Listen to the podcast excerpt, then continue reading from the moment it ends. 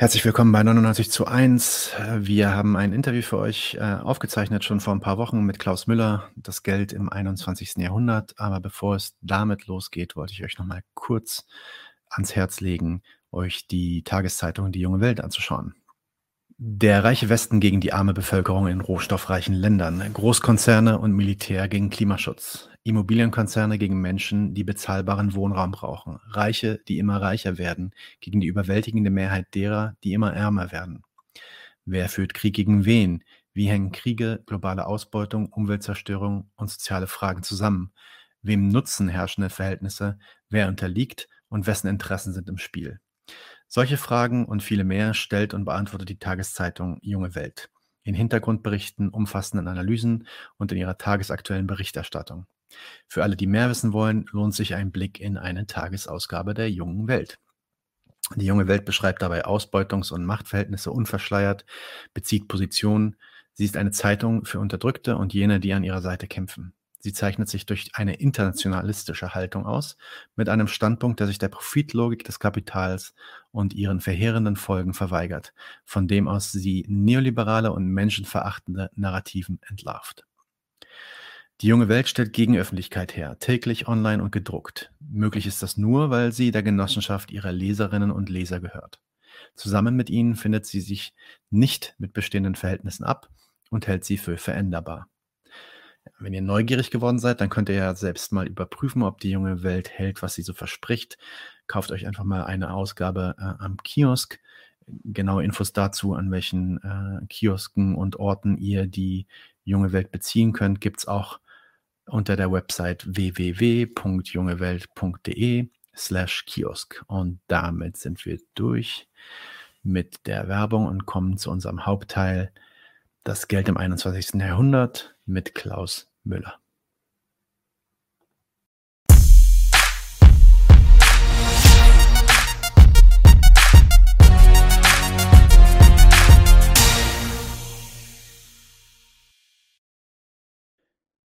Herzlich willkommen zu 99 zu 1. Wir haben heute eine Zwischenmahlzeit für euch. Wir reden über das Geld im 21. Jahrhundert, speziell sogar dieses Buch, ähm, äh, geschrieben und herausgegeben von äh, Stefan Krüger und Klaus Müller. Und Klaus Müller haben wir heute auch zu Besuch, um mit ihm genau über dieses Buch zu sprechen. Herzlich willkommen, Herr Müller. Guten Tag. Einen schönen guten Tag. Ähm, ich stelle Sie ganz kurz vor, Herr Müller. Die meisten Leute, die sich so ein bisschen mit äh, marxischer Ökonomie auskennen, kennen Sie wahrscheinlich ähm, trotzdem für alle anderen. Äh, Professor Dr. Klaus Müller war bis 1991 an der TU äh, Karl-Marx-Stadt und an der TU Chemnitz beschäftigt, danach freiberuflicher Dozent für Betriebs- und Volkswirtschaftslehre, 2000 bis 2009 Leiter des Studiengangs Mittelständische Wirtschaft an der Berufsakademie in Glachau. Er ist au außerdem Autor zahlreicher Bücher, die jetzt alle aufzuzählen hier wäre wirklich, äh, das würde wahrscheinlich den Rahmen sogar dieser Folge sprengen, aber einfach mal so die, ja, einen Überblick über die letzten Bücher, die ich zumindest getroffen habe, äh, ange angetroffen habe online. Ähm, ein Buch, das heißt Auf Abwägen von der Kunst der Ökonomen, sich selbst zu täuschen, äh, die Rente oder eben auch äh, dieses Buch hier, Das Geld im 21. Jahrhundert, alles rausgekommen äh, im Papi Rosa Verlag. Kurz noch zu dem Buch Die Rente. In diesem Buch zeigt Müller, dass es keine Erhöhung des Renteneintrittsalters und der Senkung des Rentenniveaus bedarf, um die Finanzierung der Renten langfristig zu sichern. Das ist nicht das Thema heute, aber es ist ein sehr interessantes Buch ähm, und hoffentlich werden wir da in Zukunft auch nochmal mit Herrn Müller drüber sprechen. Außerdem ist gerade in der neuesten äh, Z die September-Ausgabe der Zeitschrift Marxistische Erneuerung im, ein Aufsatz von Herrn Müller rausgekommen mit dem Titel Antiökonomie, nicht ökonomische Erklärung des Geldes. Schaut euch das an, wenn ihr möchtet. Herr Müller, habe ich irgendwas vergessen? Soll ich noch irgendwas erwähnen zu Ihrer Person oder wollen wir loslegen? Ich denke, wir können loslegen. Gut, dann, ähm, wir wollen ja heute äh, über äh, Geld sprechen und vor allem über die Marxische Geldtheorie. Äh, in der bürgerlichen Wirtschaftswissenschaft wurde die sogenannte Arbeitswertlehre schon seit jeher eigentlich als belanglos abgetan. In den letzten Jahrzehnten haben sich auch immer mehr Marxisten äh, von der Arbeitswerttheorie äh, abgewandt. Allen voran natürlich dann äh, Louis Althusser, der sogar empfahl, quasi bei der Lektüre des Kapitals, sobald man das Kapital lesen möchte, die ersten ähm, zwei bis fünf Kapitel einfach zu überspringen und dann den Rest zu lesen. Warum konnten wir diese Entwicklung auch bei Marxisten beobachten? Warum äh, geriet diese marxische Werttheorie und äh, Geldtheorie so sehr in Verruf? Und was macht Ihrer Meinung nach trotzdem noch die Aktualität dieser marxischen Wert- und Geldtheorie aus, für die Sie, Ihr Buch ja eigentlich auch ein Plädoyer ist? Ja, zunächst ist es ja mal so, dass wir den bürgerlichen Wirtschaftswissenschaftlern die Arbeitswerttheorie verdanken. Sie haben sie ja entwickelt, begründet. Denke an die Klassiker, an Adam Smith, David Ricardo, ja. Ian Petty, an die Franzosen François Quesnay, Arbeitswerttheoretische Gedanken und Äußerungen sind also nicht das Alleinmerkmal von, von Karl Marx. Karl Marx konnte also da schon anknüpfen an Erkenntnissen, die vor ihm äh, entwickelt worden sind. Selbst Martin Luther, von dem man das eigentlich gar nicht glaubt, war eigentlich Arbeitswerttheoretiker, hat sich auch zu ökonomischen äh, Problemen mhm. geäußert und äh, Marx Erdin, indem man sagt, Martin Luther ist der, der erste Nationalökonom gewesen in Deutschland. Zins, Zins wurde letzten Endes beim Martin Luther auf Arbeitswert zurückgeführt. Mhm. Ja, und dann, äh, dann äh, äh, errang die Bourgeoisie die Herrschaft und da war, war, war, wurde es ihr unangenehm, immer wieder an, an, die Arbeit erinnert zu werden. Und sie entsandte sich dann neoklassischen Gleichgewichtsmodellen und äh, ersetzte dann den Arbeitswert wenn es darum geht, Tauschrelationen zu ermitteln durch den Nutzen, Grenznutzenstheorie. Merkwürdig ist in der Tat, dass, äh, wenn man jüngere Literatur verfolgt, auch Marxisten oder ja, solche, die sich dafür halten, oder Pseudomarxisten, sich äh, auf die Distanz begeben zur Arbeitswerttheorie.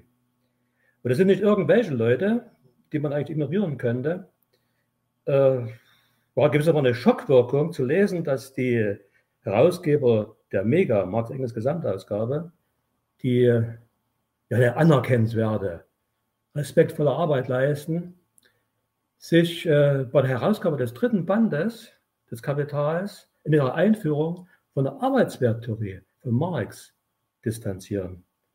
Und äh, da wird also behauptet, äh, Marx ja unverständlich, dass Marx festgehalten habe an der Arbeitswerttheorie, das hätte ihn gehindert, zu Erkenntnisfortschritten zu gelangen. Da fragt man sich natürlich, ja, wie kommt man zu einer solchen Auffassung? Ich denke, das hat zunächst mal etwas zu tun, ohne da jetzt wirklich eine hinreichend genaue Antwort geben zu können, mit der Komplexität des Gegenstandes, mit der Tatsache, dass die politische Ökonomie einen Gegenstand bearbeitet, der außerordentlich äh, multikausal äh, erfasst werden kann. Da gibt es also viele, viele Elemente, die sich gegenseitig beeinflussen, die Wechsel, Wechsel, Wechselwirkungen zueinander stehen, die äh, verschiedene Seiten haben, die man beachten muss. Also ich denke zum Beispiel, da muss man also, um das die Totalität der politischen Ökonomie zu erfassen, da muss man sattelfest sein in der Einheit von logischen und historischen, in äh, der Unterscheidung zwischen allgemeinen und besonderen, vor allem zwischen Erscheinung und Wesen, da komme ich dann gleich noch dazu. Konkret und Abstraktes, die Möglichkeit zu abstrahieren, die Unterschiede zwischen individuellen Wollen und gesellschaftlichen Wirkungen. Und Dinge, die also so außerordentlich komplex sind, die bergen immer die Gefahr in sich, dass man einseitig bestimmte Aspekte hervorhebt und damit die Totalität aus dem Auge verliert.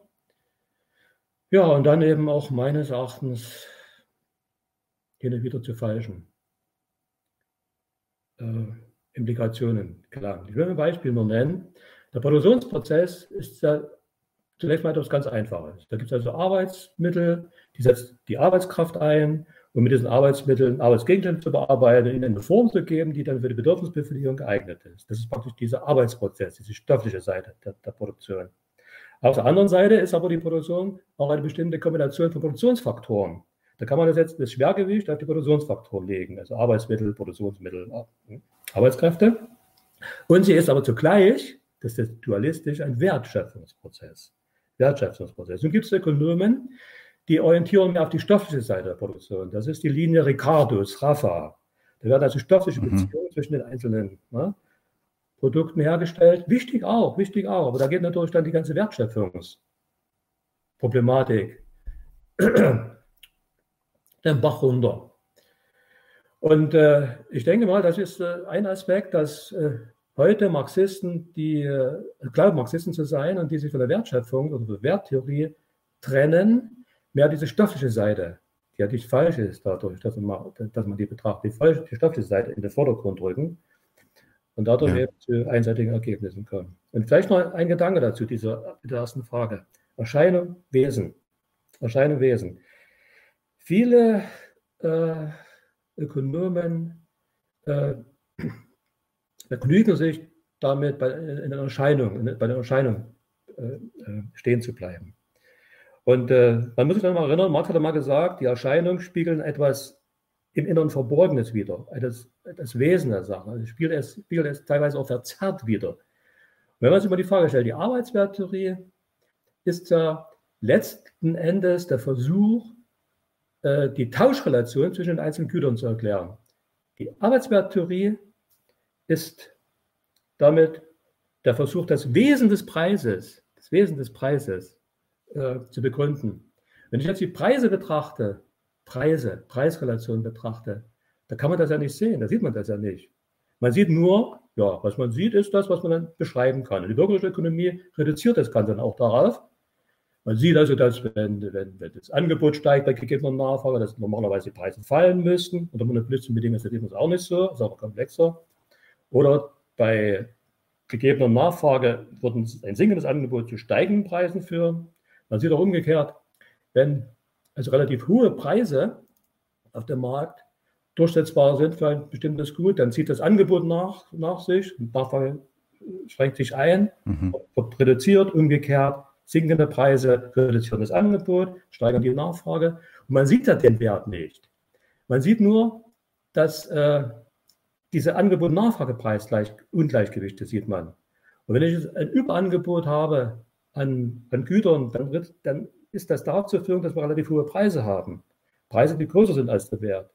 Und wenn ich äh, relativ niedrig, ein niedriges Preisniveau habe, dann resultiert, da, resultiert daraus, dass die Anbieter eben kein Interesse daran haben, mehr anzubieten. Und funktionierende Märkte, die man jetzt unterstellt, die aber eben auch nicht äh, einfach Realität sind, würden nun dazu führen, dass die Preise, die Preisschwankungen, die Preise reagieren auf Angebot und Nachfrage und dann gleichen sich Angebot und Nachfrage aus. Und jetzt kommt das Entscheidende. Wenn Angebot und Nachfrage gleich sind bei einem bestimmten Produkt, können Sie ja nicht mal den Preis erklären. Und dann ist eben die Frage, ja, warum bezahlt man denn eben bei Angebot, Nachfrage, Gleichgewicht einen bestimmten, einen bestimmten Geldbetrag für ein bestimmtes Produkt? Womit hat das zu tun? Mhm. Und hier greift praktisch die Werttheorie ein und sagt, ja, das ist der Wert, die Arbeitszeit, die man braucht, um ein bestimmtes Produkt herzustellen. Und es gibt nun viele Erscheinungen, die dem auch widersprechen. Deshalb auch die Irritationen. Wenn Sie die, die, viel, die, die, viel, die preispolitischen Maßnahmen sehen die Lockvogelpreisangebote, der Teppichhändlertrick. Und wenn Sie feststellen, dass man zum Beispiel für Inlandsflüge mehr bezahlen muss als für Auslandsflüge, das hat das mit Arbeitsmarkt zu tun. Und das ist eben ja, ja. Das, das, das, Problem, dass die Erscheinungen äh, nicht identisch sind mit dem, was sie eigentlich widerspiegeln. Ne? Dass sie scheinbar im Gegensatz stehen zu dem, was sie widerspiegeln. Das ist möglicherweise auch ein Grund, dass man hm. äh, dann, ja, glaubt, die Arbeitswerte gelten eben nicht mehr. Und dann vielleicht noch ein letzter Gedanke, auch marxistische Ökonomen sind nur Menschen. Und da ist immer Uneinsichtigkeit da und eine gewisse Sturheit da und eine gewisse Streitsucht da. Man will sich behaupten und abgrenzen gegenüber den anderen. Das gibt es bei marxistischen Ökonomen natürlich ganz genau. Und die können sich dann übrigens auch nicht einigen. Ne? Max Planck hat gesagt, ja, na klar. Ja, Auffassungen. Äh, die nimmt man mit, mit ins Grab. Es sei denn, man äh, überträgt sie an Schülern, die das dann fortsetzen. Aber dass sich Wissenschaftler sich streitende Wissenschaftler sich wirklich mal einigen, das ist also ganz selten der Fall. Ja, du Gedanken? Ja, das ist, das ist ja auch auf jeden Fall einer der Aspekte, der das Ganze äh, besonders spannend macht. Ähm, gehen wir äh, vielleicht mal ins Detail und reden etwas über die Werttheorie. Und ich habe hab überlegt, wie man da am besten anfängt. Und ich denke, am besten äh, fängt man an, äh, mal darüber zu reden, warum Marx so anfängt, wie er anfängt in seinem in seinem äh, ersten Band des Kapitals. Ähm, Marx fängt nämlich in dem ersten Kapitel mit der Analyse der Ware an und beobachtet, dass Ware einen Gebrauchswert und einen Tauschwert haben, hat. In späteren Abschnitten führt er dann den Wert an sich ein. Wie, können Sie uns kurz abreißen, so kurz wie es geht, abreißen, wie diese drei Kategorien, Tauschwert, Gebrauchswert, Wert, ähm, miteinander zusammenhängen? Oder vielleicht anders gefragt, was ist eigentlich die Marxische Welt Werttheorie, die ja die Basis dann auch für die Geldtheorie von Marx ist? Äh, ich denke, die, die, die grundlegende große Frage der, der, des Ökonomen ist ja, natürlich die erste Frage, die er sich stellt, wie muss man sich die Tauschrelationen am Markt erklären? Eine Frage, die er stellt, bevor das Geld schon da ist. Warum kriegt man für ein bestimmtes Gut mal wenig, mal viel? Warum ändert sich das? Wo, wo, wie kann man das erklären? Und äh, da geht nun Marx, Marx geht da aus äh, der, der, von der Ware als das Grundelement der, der kapitalistischen Produktion, Element der Ware und Warenanhäufung und Warensammlung. Er beschreibt zunächst mal, wie Sie richtig sagen, in der Tat die Ware. Die Ware ist ein Widerspruch in sich. Also man kann auch sagen, sie hat mehrere Seiten, mindestens zwei Seiten. Sie hat einen doppelten Charakter, sie ist gebrauchswert und sie hat einen Wert. Der Gebrauchswert ist, der Gebrauchswert der Ware ist das, was man mit ihr anstellen kann. Also ist die, die Summe der nützlichen Eigenschaften, äh, bringt die Funktion des Produkts zum Ausdruck. Also ein Fahrrad zum Fahrradfahren, ein Leberwurstbrötchen zum Essen, eine Hose zum Anziehen. Das ist der Gebrauchswert, die Nützlichkeit, die ein Produkt hat. Marx sagt, äh, der Gebrauchswert ist ein Gebrauchswert bei der Warenproduktion für den Nichtproduzenten, ist ein Gebrauchswert für anderen. Und den anderen, die Interesse daran haben, diesen Gebrauchswert zu nutzen, wird diese Ware über den Austausch übertragen. Gebrauchswert ist also über den Austausch übertragen. Und äh, Marx spricht in den Grundrissen eigentlich noch gar nicht so richtig vom Wert, sondern er spricht in der Tat, reduziert vieles auf Tauschwert. Also würde auch dann, wenn er vom Wert sprechen müsste, redet er noch vom Tauschwert. Das ist also praktisch die Relation zwischen Gebrauchswerten. Gebrauchswert, eine Ware ist äh, nicht identisch mit dem Gebrauchswert. Es gibt also Gebrauchswerte, die keine Waren sind, wie zum Beispiel jungfräulicher Boden oder, oder die Luft oder äh, kristallklares Wasser. Äh, um, um, um, Ware zu werden, muss der Gebrauchswert also ein Arbeitsprodukt sein, muss durch Arbeit entstanden sein. Äh, ein Arbeitsprodukt ist aber nur dann so, also nur dann eine Ware, wenn dieses Arbeitsprodukt hergestellt wird, wirklich für andere, um in Tausch gebracht zu werden, dem Markt angeboten zu werden, gesetzt zu werden. Ein Produkt, das man also mit der Absicht herstellt, es, es, selbst zu konsumieren, wie die Möhren im eigenen Garten und so weiter, die man dann selbst verspeist. Das wäre also es war ein Produkt, hat auch einen Gebrauchswert, aber kein, Gebrauchs, kein Gebrauchswert für andere, sondern Gebrauchswert für einen Produzenten. Und das ist dann also keine Ware. So, nun ist die große Frage. Eine Axt, 10 Kilogramm Korn zum Beispiel. Oder Marx spricht von von Stoff, von, von, von Leinwand, das spielt auch keine Rolle. Also beliebige, beliebige zwei Waren tauschen in einer bestimmten Relation. Sagen wir eine Axt ähm, tauscht über längere Zeit mit 10 Kilogramm Korn. Da könnte man jetzt sagen, 10 Kilogramm Korn, wenn sich das über längere Zeit, äh, längere Zeit so fortsetzt und andauert, 10 Kilogramm Korn ist der Wert dieser einen Axt. Eine Axt ist 10, ist 10 Kilogramm Korn wert. So, jetzt standen die Ökonomen vor der, vor der Frage, Sie, Sie, Sie, sehen auch, diese Frage steht, entsteht im ersten Mal wirklich nur mit dem Tausch. Wirtschaftswissenschaftliches Denken beginnt mit dem Tausch. Mit dem Tausch. In, äh, mhm, ja.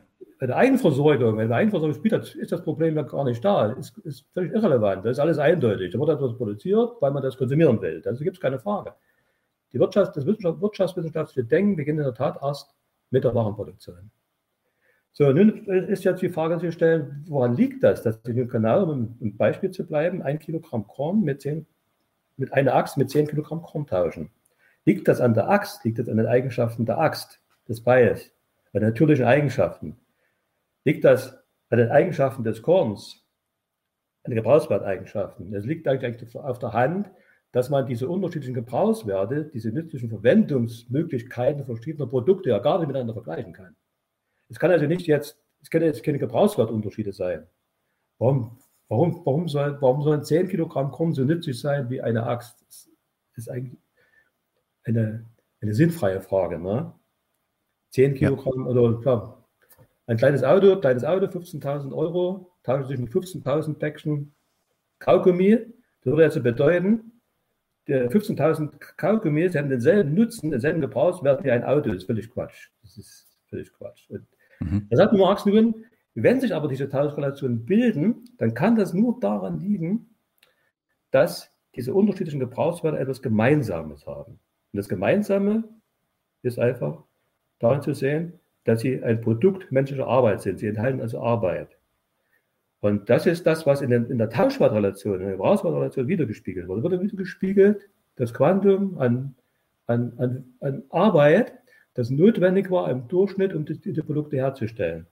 Also ich würde jetzt sagen, sagen wir mal dieses Beispiel, eine Axt, 10 Kilogramm Korn. Diese Tauschrelation gilt deshalb, weil eine Axt genauso viel Arbeitszeit im gesellschaftlichen Durchschnitt erfordert wie die Produktion von 10 Kilogramm Korn. Im Gleichgewicht. Im Gleichgewicht, ne, wenn Angebot und Nachfrage gleich sind. Und die, mhm. Nutzungs die Nutzungstheorie würden dann aber, die Nutzungstheorie würden dann sagen, nee, die tauschen sich deshalb, weil eben 10 Kilogramm Korn so nützlich sind wie eine Axt.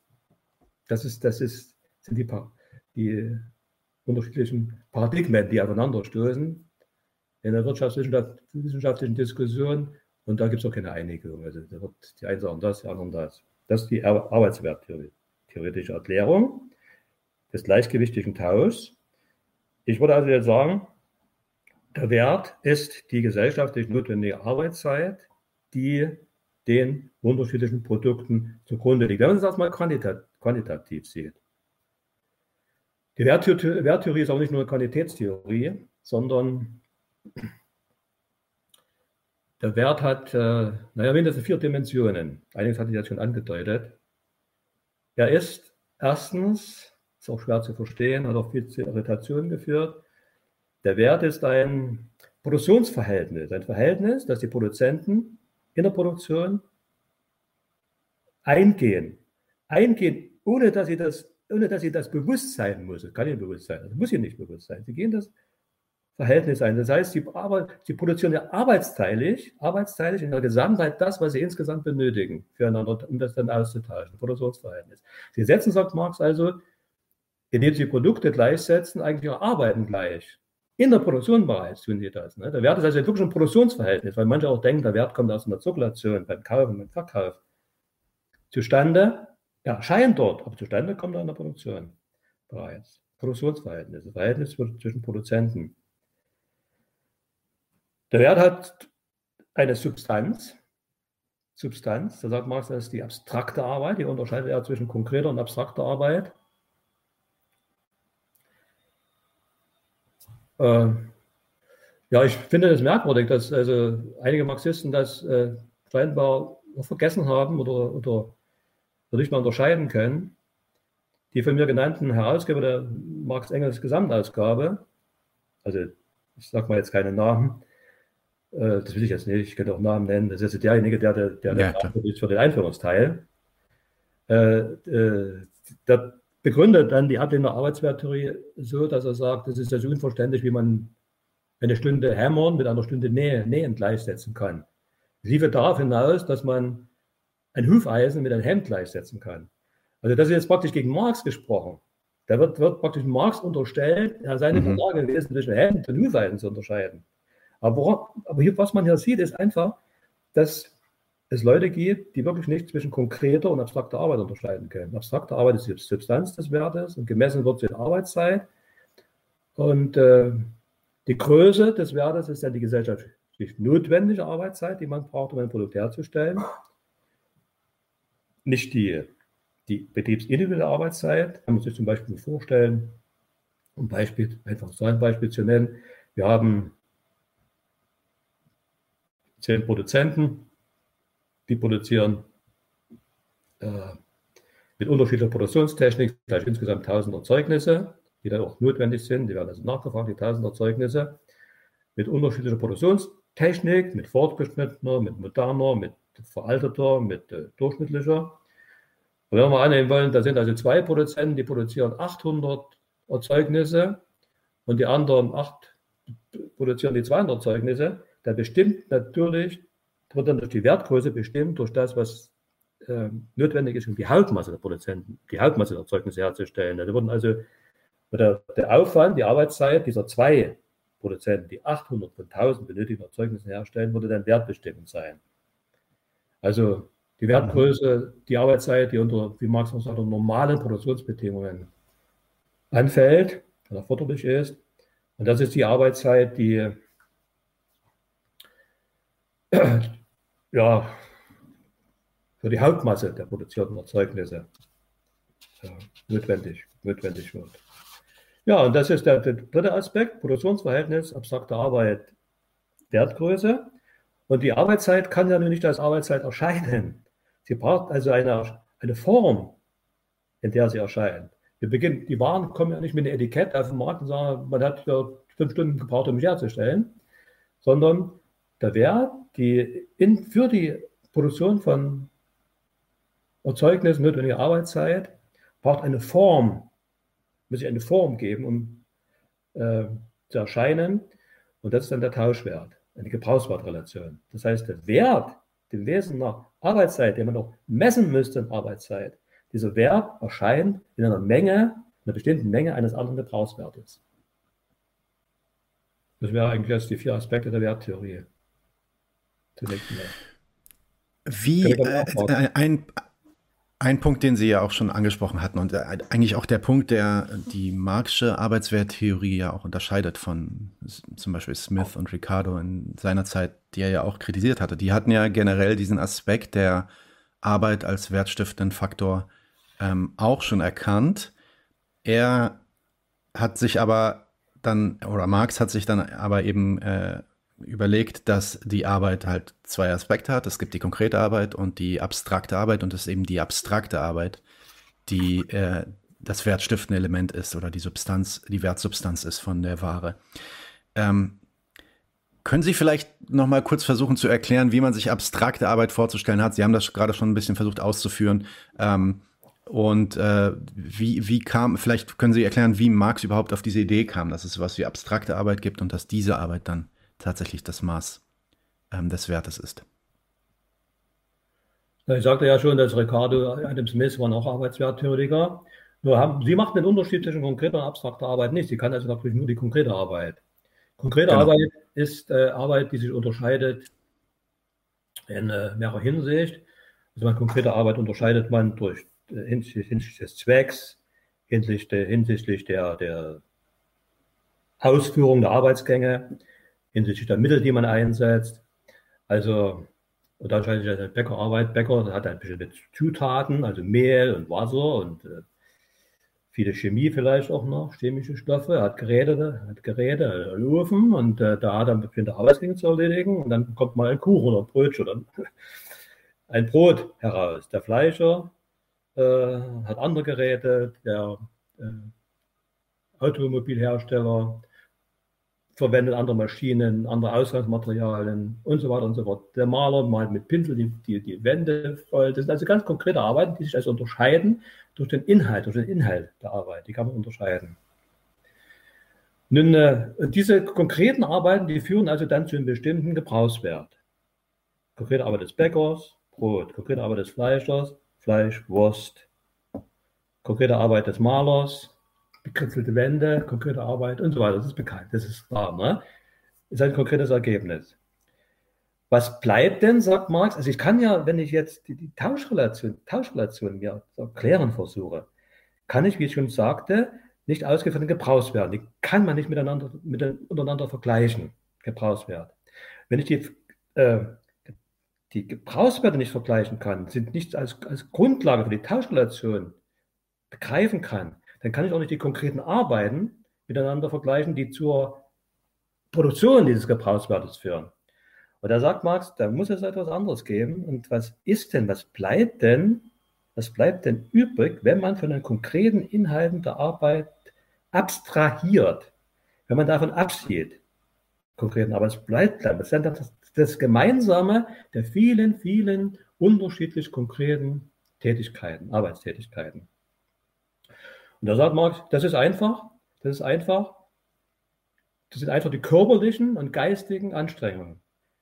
Die, der Einsatz von Muskel, Nerven, Hand, Hirn. Das ist das. Einfach schlechthin, Arbeit schlechthin, abstrahiert von ihren konkreten Inhalten. Und die strengen sich alle an. Also wenn Sie jetzt einen Tiefbauarbeiter vergleichen, Straßenbauarbeiter vergleichen mit einer Pflegekraft, sind das völlig unterschiedliche Inhalte. Und dennoch ist ihnen etwas gemeinsam. Wir müssen ja überlegen, wie sie etwas machen, wie sie zum Beispiel die kranke Frau umbetten, dass sie da, welche, welche, welche, welche Schrittfolge sie das machen wollen. Und der Tiefbauer muss äh, sich überlegen, ja, wie er den Graben, mit welchen Geräten er den Graben und so weiter ausheben will und so weiter. Und da werden sie wahrscheinlich auch, also sie müssen mehr oder weniger geistige, geistige Anstrengungen äh, äh, auf sich nehmen. Die sind natürlich beim Architekten wahrscheinlich etwas größer als bei einem Schäfer, der zehn Stunden mit seiner Herde am Waldrand sitzt und seine Gedanken abschweifen lassen kann. Und sie brauchen körperliche, körperliche Anstrengungen, die sich dann vielleicht in den Muskelkater äußern und im Schweiß, der vom, vom, vom Kopf rinnt. Und das ist das allgemeine, die Arbeit schlechthin, die allen konkreten Inhalten äh, gemeinsam ist.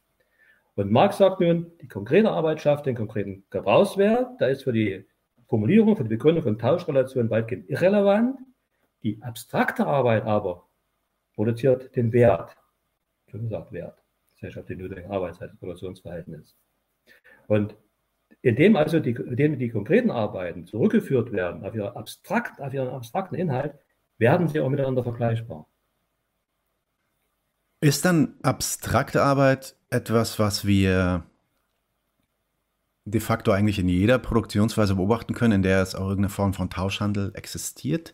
Ähm, das ist ja auch eine der, ähm, ja, der Widersprüche der, der neuen Marx-Lektüre, die ja davon ausgeht, dass ähm, diese abstrakte Arbeit und der Wert an sich überhaupt nur eine Kategorie ist, die, äh, die äh, eben nicht überhistorisch ist, also sich über die verschiedenen historischen Epochen hinwegzieht, sondern sich tatsächlich nur in diesem kapitalistischen Tauschverhältnis gibt.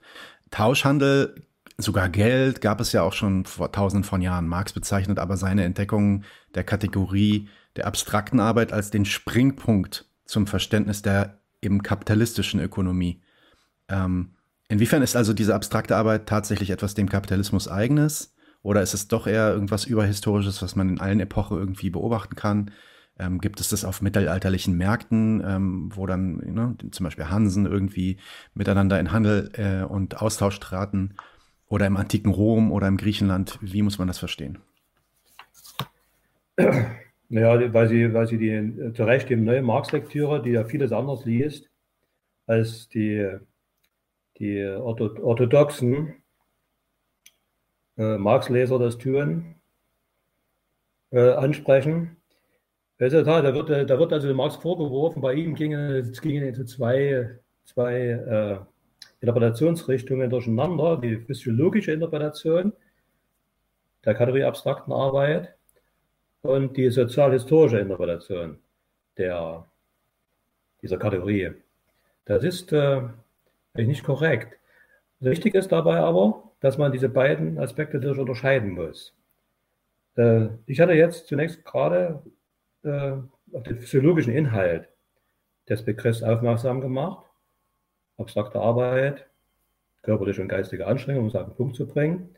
Und diese, diese, physiologische, diese physiologische Elemente der Arbeit, die gibt es natürlich überhaupt immer, wenn, ja, wenn, wenn, ne, wenn, wenn Menschen ihren Stoffwechselprozess mit der Natur austragen, also sich in die Natur so umformen, dass man sie, sie, sie nutzen kann. Also schon die Wild, die nomadisierenden Wildbeuter, die den Mammut, Mammuts hinterhergegraben sind, hinterhergelaufen sind und Fallen ausgehoben haben, für die Tiere, die sie fangen wollten, ja, die müssen sich schon ganz schön anstrengen. Ne? Und die müssen sich überlegen, wie sie es machen.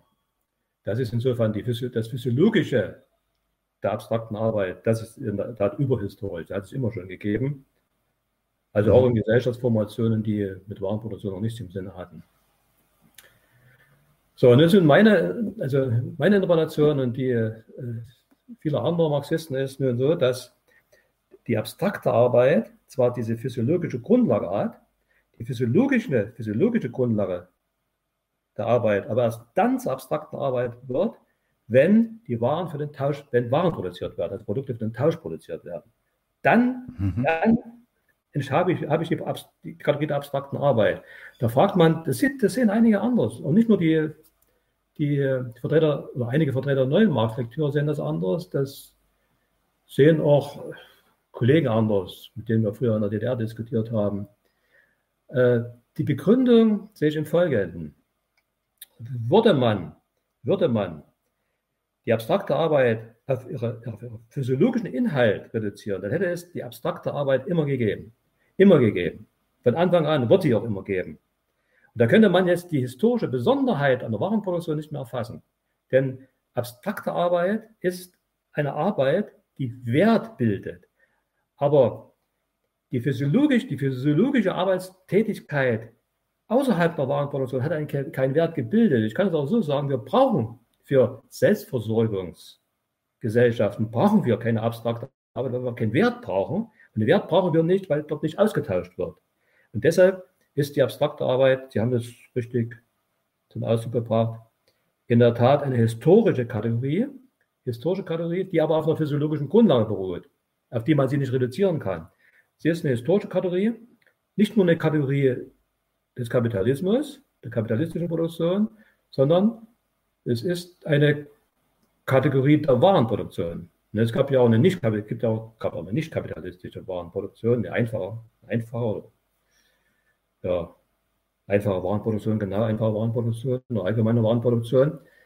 Äh, da spielt der Wert und abstrakte Arbeit natürlich auch schon eine Rolle. Ne?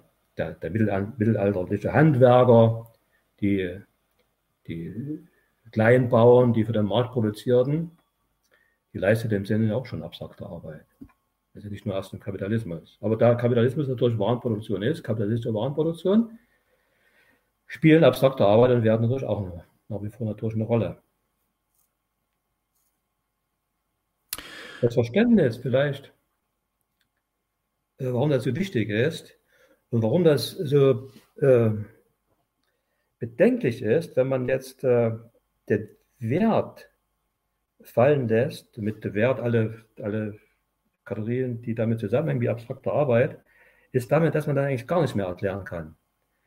Denn Kapitalismus, Kapitalismus ist auch die Aktualität der Geld- und Werttheorie. Kapitalismus ist eine Warenproduktion, in der es darauf ankommt, vorgeschossenes Geldkapital zu vermehren. Ne, man setzt also Geldkapital ein, da werden Arbeitsmittel, Arbeitskräfte gekauft, die werden dann kombiniert in der Produktion, entstehen Waren, die verkauft man, bekommt man Geld. Das alles hat nur Sinn als kapitalistische, kapitalistische Sicht, wenn das, was wir bekommen, am Ende, Kapitalismus erhält, am Ende größer ist als das, was er einschält. Das ist also die Geldvermehrung.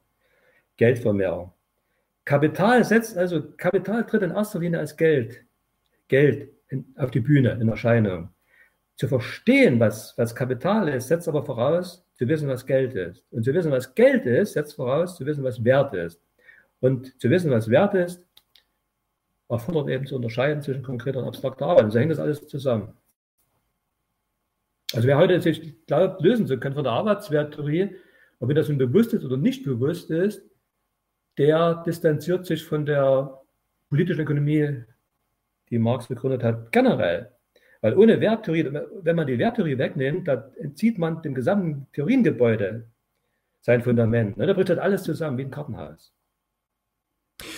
Einer, ich meine, einer der Streitpunkte, ähm, auch wie, wieder bei der neuen Marx-Lektüre, darauf gehen Sie ja auch ähm, in, in Ihrem Buch ein, ist die Idee, dass ähm, abstrakte Arbeit sich nicht messen ließe nicht messbar wäre. Sie lehnen, lehnen diese Aussage ab. Sie gehen davon aus, dass zumindest theoretisch ähm, es keinen Grund gibt, warum das nicht der Fall wäre. Ähm, wie wäre denn so eine abstrakte Arbeit, äh, die man ja er erhält, indem man von allen nützlichen und für mich zumindest gefühlt messbaren und zumindest sichtbaren Eigenschaften der abstrakten Arbeit ähm, abstrahiert, wie wäre denn sowas messbar? Es gibt in der Tat eine neue Marx-Lektüre, aber auch außerhalb der neuen Marx-Lektüre die Auffassung vertreten, abstrakte Arbeit könne man gar nicht messen. Abstrakte Arbeit ist etwas Gesellschaftliches, etwas Fiktives, Abstraktes, das man gar nicht fassen kann. Messen könnte man immer nur die konkrete Arbeit.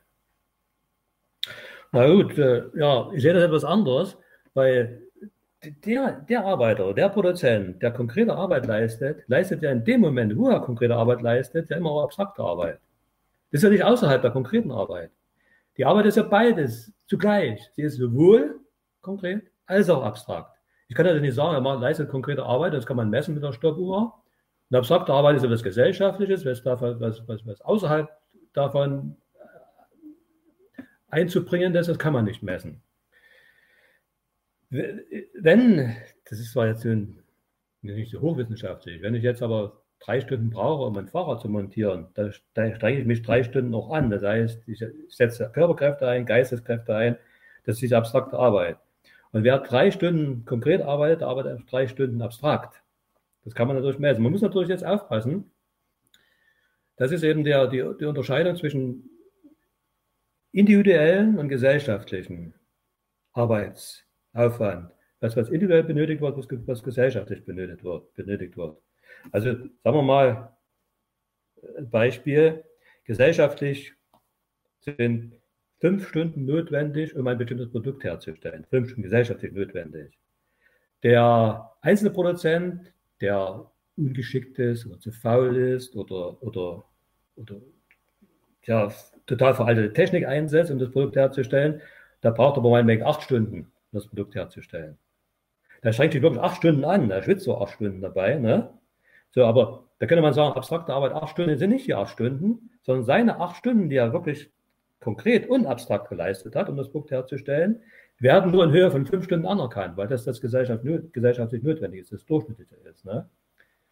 Die Tatsache, dass man so abstrakte Arbeit nicht messen kann, könnte man dann eben dann darin äh, darauf zurückzuführen, dass man das gesellschaftlich notwendig nicht messen könne.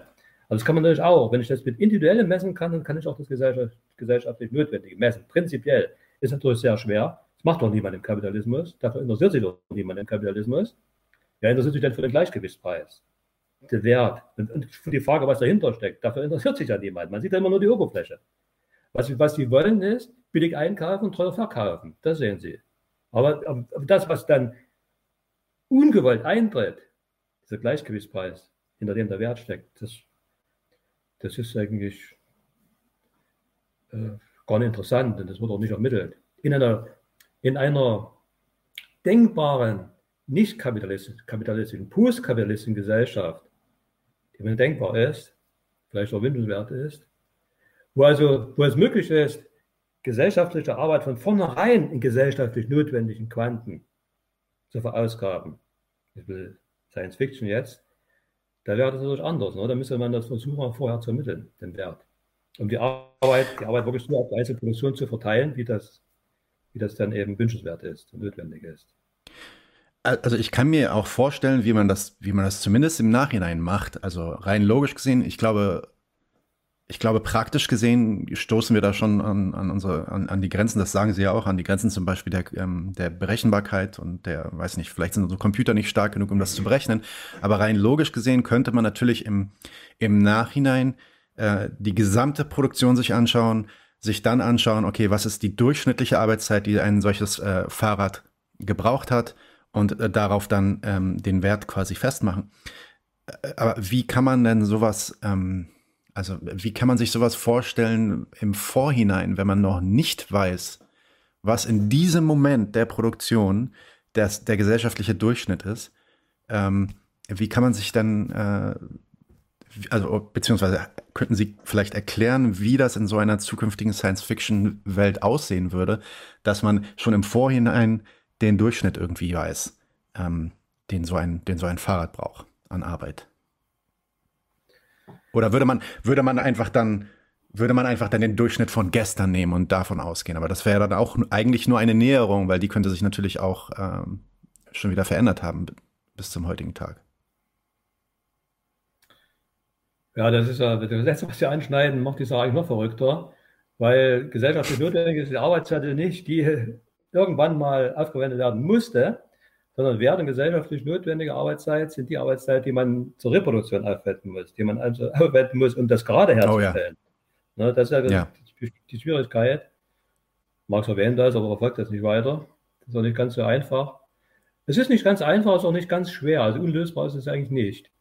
Ich stelle mir das mal so vor, um jetzt mal ein bisschen zu spinnen, man müsste irgendwie mal den gesellschaftlichen Bedarf an bestimmten, an bestimmten Produkt ermitteln. Eigentlich für alle Produkte, zum Beispiel für Fahrrad, Fahrräder. Dann müsste man wissen, welche Bauteile, welche Ausgangsstoffe notwendig sind für ein Fahrrad. Wenn man weiß, wie viele Fahrräder in der nächsten Periode nachgefragt werden, benötigt werden, hergestellt werden sollen, dann weiß man auch, welche Bauteile, welche Aus Ausgangsstoffe man dazu benötigt. Jetzt muss man sich vorstellen, muss man versuchen zu ermitteln, äh, was die gewöhnlichen, die geltenden Arbeitszeiten sind, um die einzelnen Bauteile und Ausgangsstoffe zu, herzustellen. Das ist nämlich das Verrückte, dass man den Wert eines Produktes nur ermitteln kann, wenn man den Wert aller Produkte, Bauteile, Ausgangsstoffe ermitteln kann, die zur Herstellung des betreffenden Produktes notwendig sind. Klar. Das ja. geschieht eigentlich nur über, da gibt es also vom mathematischen Instrumentarium her, fallen mal die Input, die Input-Output-Modelle ein, die also diese Dinge simultan, simultan lösen können. Das kann man dann schon machen. Mhm.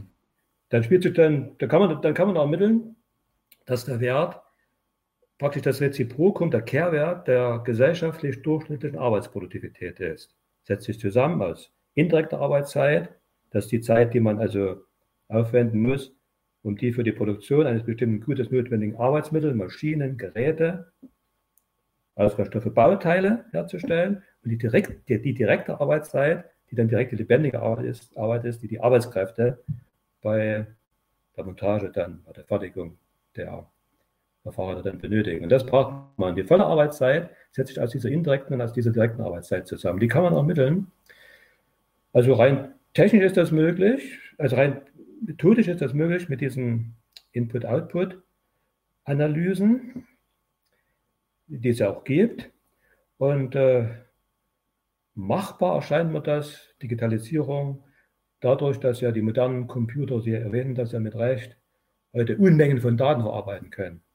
Die Frage ist eigentlich nicht so sehr mehr, ich bin aber auch nicht Techniker genug, um das jetzt wirklich äh, mit Überzeugung sagen zu können, zu ermitteln, sondern nach wie vor ist eigentlich das Problem, die, an die Informationen heranzukommen, die man braucht, ja, die Informationen zu gewinnen. Die Informationen müssen ja zuverlässig sein.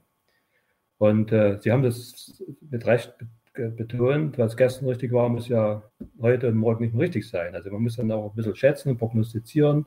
Es sind vielleicht Näherungslösungen hier denkbar. Ne? Man okay, ja. argumentiert damit Unsicherheit und so, das sind schon drin. Aber wenn man schon einigermaßen feststellen können, was ungefähr notwendig ist, was von Arbeitszeitvolumen, das eine Gesellschaft zur Verfügung hat, insgesamt notwendig ist, um bestimmte Güter herzustellen, dann kann man eigentlich schon relativ äh, seriös und souverän planen. Aber ich gehöre nicht zu denen, die glauben, dass der Sozialismus aus dem Computer kommt. Aber der Computer könnte schon helfen, bestimmte mhm. Probleme mhm. zu lösen. Ne? Ja, ja, okay. Gut, kommen wir, kommen wir dann ähm, doch mal zum Geld. Ich meine, das ist natürlich auch alles ähm, untrennbar miteinander verwoben, aber ähm, gefühlt zumindest etwas konkreter. Geld. Was ist laut Marx dann eigentlich Geld? Wie kommt das zustande? Ähm, können Sie da vielleicht noch mal kurz ausführen, ähm, wie er diese Kategorie Geld oder die Geldform äh, äh, einführt? Wert und äh, Geld hängen also wirklich logisch äh, eng miteinander zusammen.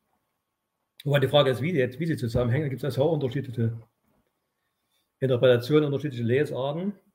Die einen sagen, erst ist das Geld da, dann kommt der Wert. Der Tausch mit Wert hätte es ohne Geld nie gegeben. Und die anderen, die dann sich mehr an Marx orientieren, steht das umgekehrt. Also logisch, logisch geht der, der Wert dem Geld voraus. Also der Wert erfordert das Geld. Anknüpfungspunkt ist die, die Aussage, dass der Wert die Arbeitszeit als solche ja nicht erscheinen kann. Der Wert muss sich also eine Tauschwert, eine Form geben. Und äh, das ist nun etwas, was im Laufe Jahrtausender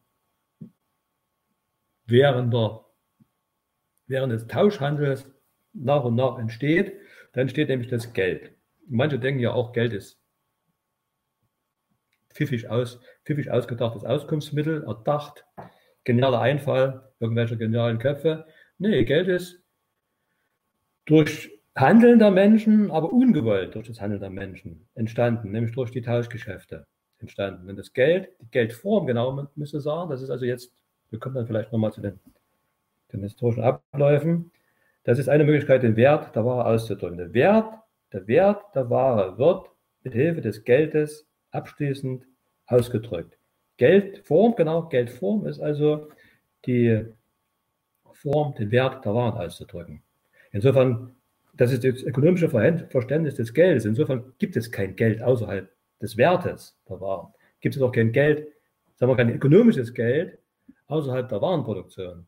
Weil, weil, weil Geld das allgemeine Äquivalent ist, um den Wert der Waren auszudrücken, der sich nicht selbst ausdrücken kann, der deshalb das Geld bedarf. Ja.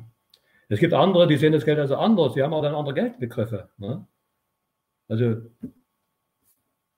wenn sagen wir, Geld ist das, was die Leute geopfert haben, äh, sagen auch manche, bringt es also mit dem Opfer zusammen, dann ist natürlich Opfern ist eine Handlung, die Menschen be begangen haben, um sich die Gunst der Götter zu verschaffen, die es weit vor dem Tausch gegeben hat. Da könnte man sagen, das Geld ist also viel, viel, viel älter. Aber das sind dann auch keine, das sind dann auch keine ökonomischen Erklärungen des Geldes mehr. Ne? Wer das Geld so sehen will, kann das machen. Das ist eigentlich relativ belanglos. Ja, das ist dann eigentlich fast so eine Art, äh, das sah aus wie Geld, das sind Münzen gewesen und dann ist es auch Geld irgendwie, aber es ist keine wirkliche begriffliche Erklärung. Inwiefern ist denn Marxes Beschreibung eigentlich eine historische, äh, eine historische Beschreibung auch? Ähm, das ist ja auch wieder äh, was, was andere Marxisten dann teilweise anders sehen, die Idee, ähm, dass es sich gar nicht um einen, um die Beschreibung eines historischen Prozesses der Geldwerdung äh, handelt, sondern eher um so eine, das haben Sie ja auch schon erwähnt, um eine logische Entwicklung handelt. Ähm, es gibt ja auch neueste anthropologische Forschungen, die darauf hindeuten, dass Geld wahrscheinlich nicht tatsächlich, also rein historisch gesehen, nicht im Moment des Austauschs zustande kam, äh, vor allem, das ist sehr beliebt bei MMT-Vertretern, sondern eher eben in der Staatswerdung eigentlich zustande kam, dadurch, dass äh, Staaten ähm, äh, Steuern erhoben haben, um Arbeit, äh, Arbeitskraft und Ressourcen zu binden innerhalb einer Gesellschaft. Inwiefern ist also Marxes Analyse der Geldentstehung erstens a historisch versus logisch und inwiefern ist die auch überhaupt noch aktuell heute?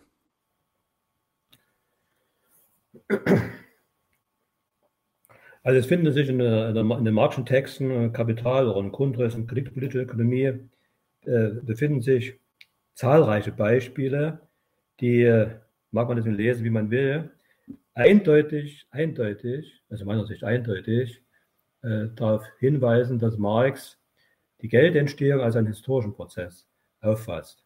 Übrigens, äh, den Leuten, äh, die, das, die, das, die das ablehnen, die das nicht so sehen, die also in der Gelderklärung einen ausschließlich logischen Prozess sehen, ist es natürlich auch, ich hatte es ja angedeutet, Wert, Geld ist ein logischer Zusammenhang, also Kausalität da, ne? das beschreitet ja niemand, die aber einen ausschließlich logischen Zusammenhang sehen. Die sind diese historischen Passagen äh, aus den marxischen Texten natürlich auch bekannt. Und das, und das ist natürlich das ist etwas, was schwer zu begreifen ist. Und diese historischen Passagen der Geldentstehung, die würden nun, so sagt man, gerade nicht die historische Determination Determination der Geldentstehung begründen. Das ist halt so, als würde man sagen, das abgebrannte Haus würde beweisen, dass es nicht gebrannt hat. Ne? Das ist schon ein bisschen komisch. Also, ja, Marx sagt, es beginnt mit dem Tausch. Mit dem Tausch. Da stellt man sich also irgendwelche Nomaden vor, die sich vielleicht an den Grenzen ihrer Schweifgebiete begegnen und stellen fest, der eine hat etwas, was man auch gern haben möchte, besitzt man nicht und da besteht Interesse an einem Tausch. Und da kommt es, weil es nicht geplant gewesen ist, zufällig und sehr vereinzelt zum Tausch. Zum Beispiel eine Axt oder ein Faustkeil mit, mit Korn oder mit Gerste, was auch immer, ne? in einer bestimmten Relation. So begann das. Marx sagt eigentlich, das begann, begann an, den, an, den, an den Grenzen, an den Grenzen also der, Handel war also praktisch eigentlich ein Fernhandel gewesen, historisch gesehen, und wirkte dann zurück auf den Binnenhandel. Historisch muss man das also praktisch sehen. Ja, und dann schritt die Produktivkraftentwicklung voran, es wurden immer mehr Erzeugnisse hergestellt, man konnte mehr anbieten, mehr anbieten, dann konnte man also mit mehr, mehr tauschen. Und das äh, war einerseits Ausdruck eines des Fortschrittes. Marx spricht von der totalen entfalteten Wertform. Total entfaltet, also Der Wert wurde also verschiedenen unterschiedlichen, der Wert eines Produktes wurde in verschiedenen unterschiedlichen anderen Waren ausgedrückt. ausgedrückt. Das war zunächst ein Fortschritt, war zunächst ein Hemmnis, weil es, wie Marx auch sagt, Privatgeschäft jeden einzelnen Ware gewesen ist, sich praktisch den Wertausdruck zu suchen. Und wenn wir mal, wenn wir mal allein, nehmen wir mal folgendes Beispiel an, das findet sich übrigens auch in der bucherlichen Literatur. Die sind da gar nicht so weit, weit entfernt von dieser Tauscherklärung des, des Geldes, also Teile davon. Wenn Sie jetzt zum Beispiel 1000 Güter haben, 1000 Güter haben, da können diese 1000 Güter, 1000 Waren insgesamt, das erste Gut tauscht sich mit 999, das zweite Gut mit 998, das dritte mit 997, da kommen Sie auf so einer geometrischen so einer, so einer Reihe dazu, dass es, dass es insgesamt 499.500 Tauscherlationen bilden. Und da muss man sich mal vorstellen, ja, 1000 Güter sind gar nicht so viel, aber sind schon viel. Wie, wie kann man denn sichern, dass genau die Tauschpartner sich treffen, die äh, sich gegenseitig wirklich benötigen, um, das, um, das, um, um, zu, um zu tauschen. Da hätten jetzt 499 Möglichkeiten bei 1000 Gütern. Wenn Sie dann das, das eine Gut als Geld betrachten, dann war es aber eben bloß noch bei 1000 Gütern 999 Tauscherlation. Das ist eine außerordentliche Erleichterung des Tauschs. Ne? Der Einfall, der, der, der, so begann das mit der Produktivkraftentwicklung, mit der, mit der Zunahme an Produkten, die Töpferkleidung, Töpferwerkstätten, Werkstätten, mit der Metallurgie dann später, Bronze, Bronze-Eisenzeitalter und so weiter. Dann nahm ja dann die Anzahl der Güter zu und äh, damit auch die Wertform. Und da wurde es notwendig, dass man praktisch ein allgemeines Äquivalent dann brauchte. Ich komme nochmal zurück auf die ein, einfache, einzelne, zufällige Wertform. Marx sagt, die Produkte, die sie dort tauschen, tauschten an den Grenzen der, der, der Schweifgebiete, das waren noch keine Waren, weil die Produkte ja nicht mit der Absicht hergestellt worden sind, wirklich getauscht zu werden. So, die waren zum Beispiel zufällig gegenüber, über, ne? zufällig konnte man sie tauschen. Ja. Marx sagt aber auch, in dem Moment, wo sich Produkte zufällig tauschen, werden sie Waren. Also jedes Produkt, das ich tausche mit einem anderen, ist in dem Moment schon eine Ware, auch wenn, sie, wenn das Produkt nicht als Ware hergestellt worden ist. Also beginnt dann schon okay. mit, der, mit, der, mit der Analyse der Warenproduktion. Und er sagt, an dieser historisch ältesten, einfachsten Wertform kann man schon die Geheimnisse des sehr viel später entstehenden Geldes erkennen. Und zwar muss man sich vorstellen, also warum machen wir eine Axt, 10 Kilogramm Korn, um diesem Beispiel zu bleiben. Da wird der Wert der Axt mit 10 Kilogramm Korn ausgedrückt. Das heißt, Marx sagt jetzt, dieser 1 Kilogramm Korn gleich 10, eine Axt gleich 10 Kilogramm Korn ist natürlich keine Gleichung im mathematischen Sinne, denn ein Kilogramm, äh 10 Kilogramm Korn, Entschuldigung, und eine Axt sind zwei unterschiedliche Gebrauchswerte, da kann ich kein Gleichheitszeichen, Gleichheitszeichen setzen, das ist mathematisch nicht korrekt, sondern die Gleichung bedeutet, dass eine Axt 10 Kilogramm Korn wert sind. Korn ist trotzdem nach wie vor was anderes als Axt.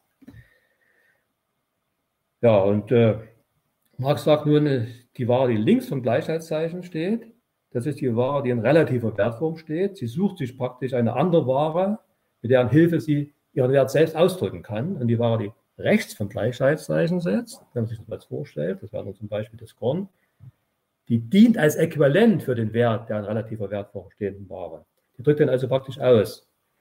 Und dort wird dann eines Tages mal das Geld erscheinen, die Geldform. Man kann heute schon, man kann also sagt uns Marx, war jetzt an der einfachen, einzelnen, zufälligen Wertform in Keimform, im, im, im die Geheimnisse des später entstehenden Geldes erkennen. Na, und das, ja, wie gesagt, Geld, die in der Äquivalentform stehenden Ware, in diesem Fall also das Korn, dient dazu, den Wert der in relativer Wertform stehenden Ware, Beispiel Axt, auszudrücken. Das ist aber natürlich auch so, dass ja da dass da die Gebrauchswerte, die, die durch die konkrete Arbeit entstehen, konkrete Arbeit zur Herstellung einer Äquivalentform stehenden Ware, des Gebrauchswertes Korn, dient dazu, die abstrakte Arbeit auszudrücken, die den Wert der links vom Gleichheitszeichen, der relative Wertform stehenden Ware, der Axt also auszudrücken. Und das sind die Eigentümlichkeiten der Äquivalentform stehenden Ware und sie nehmen also praktisch dann das Geheimnis des Geldes voraus. Ja. das Geld schon, also ja, sind Merkmale des später entstehenden Geldes. Die Geldentstehung ist natürlich ein langer historischer Prozess. Ja. Also, Sie sagten ja, Anthropologen bestreiten, dass es diese Tauschgeschäfte gegeben hat. In Literatur machen sich einige dann verächtlich über die, über die Smithschen Beispiele, dem Adam Smith grandiosen Werk Ursachen des Reichtums, Wesen Reichtum der Nationen, die auch erwähnt werden, hätte es nicht gegeben. Der David Gräber ist ein Anthropologe, lesenswerte Bücher geschrieben. Genau. äh, betont das zum Beispiel auch. Was man aber vorwerfen muss, ist, er bringt wirklich keinen einzigen Beleg dafür, dass die, dass die Erkenntnisse der Wirtschafts Wirtschaftsgeschichte, die das Gegenteil belegen, falsch sein können. Da bezieht sich da auf die Caroline Humphrey, glaube ich, von der University of, of, of Cambridge, glaube ich, die das auch bewiesen hat. Aber die, die, die, behaupten das nur. Die bringen keine Belege, dass es dafür gegeben hat. Während, wenn man die wirtschaftsgeschichtliche Literatur zur Hand nimmt, man stößt auf eine Fülle, auf eine Fülle von Belegen für einen frühen, frühen Tauschhandel. Äh, lange, lange, lange bevor das Geld sich mal durchgesetzt hatte historisches Beispiel, also der Harari, israelischer äh, Historiker, ja. Verweist zum Beispiel darauf, dass äh, äh, frühen Handel gegeben hat zwischen den äh, Inseln, die Neuseeland über, umgeben, vor 50, 40, 50, 60.000 Jahren bereits. Ne? Gibt es auch Belege dafür. Auch später äh, sind viele Belege. Ich habe Bernsteinstraße, Seidenstraße, gut, die kommt sehr viel später, Seidenstraße, die dann im Mittelmeerraum, die Länder des Mittelmeerraums mit Asien verbannt. Da gibt es viele, viele Beispiele dafür. In der DDR gab es ein zweitländiges Handbuch der Wirtschaftsgeschichte mit vielen, vielen Beispielen für frühen Tauschhandel. Also ich mich wundere mich, ich, ich wundere mich mit Anthropologen, dass die Anthropologen das nicht zur Kenntnis nehmen. Diese anthropologischen Funde ja auch, man, die haben ja selbst, äh, selbst äh, dazu beigetragen, dass wir diesen Erkenntnisstand haben. Das wundert mich schon eigentlich sehr.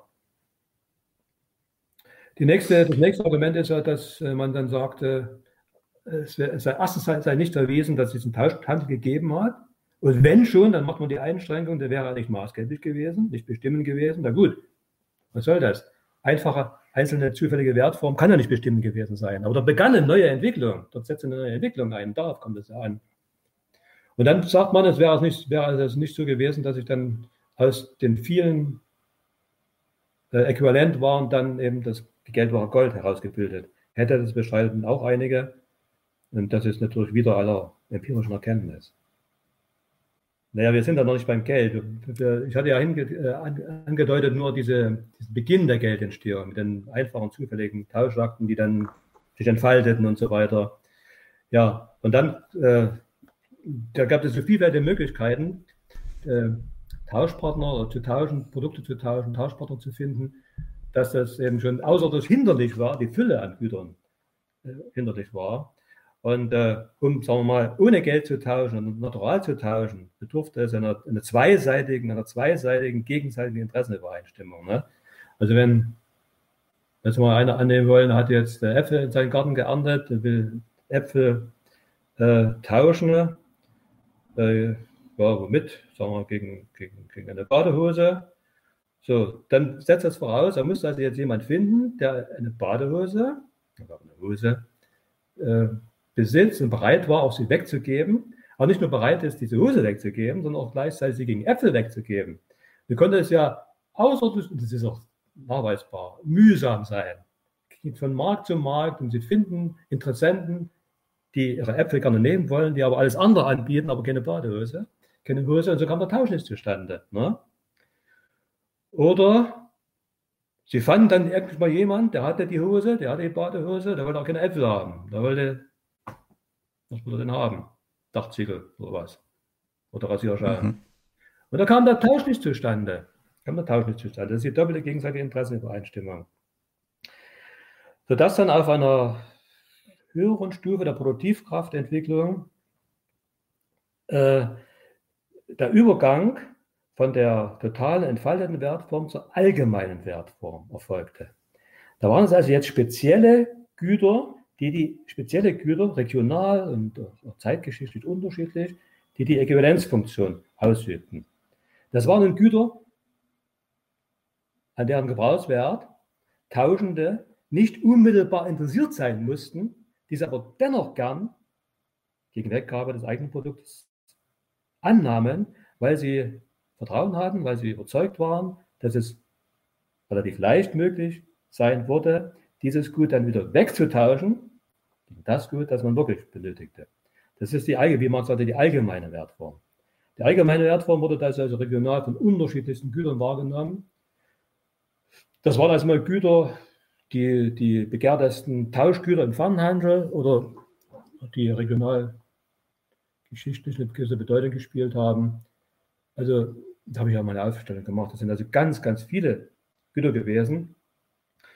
Zum Beispiel in kalten, in kalten Ländern des Nordens waren das Felle gewesen, Felle und Pelze gewesen zum Beispiel, die niemals hätten äquivalent sein können in, in, in, dieser, in Afrika. Ne? Da waren, waren Perlen und, und, Muscheln und Schneckengehäuse, waren da eben sehr begehrt und konnten dann als allgemeines Äquivalent, Äquivalent äh, fungieren.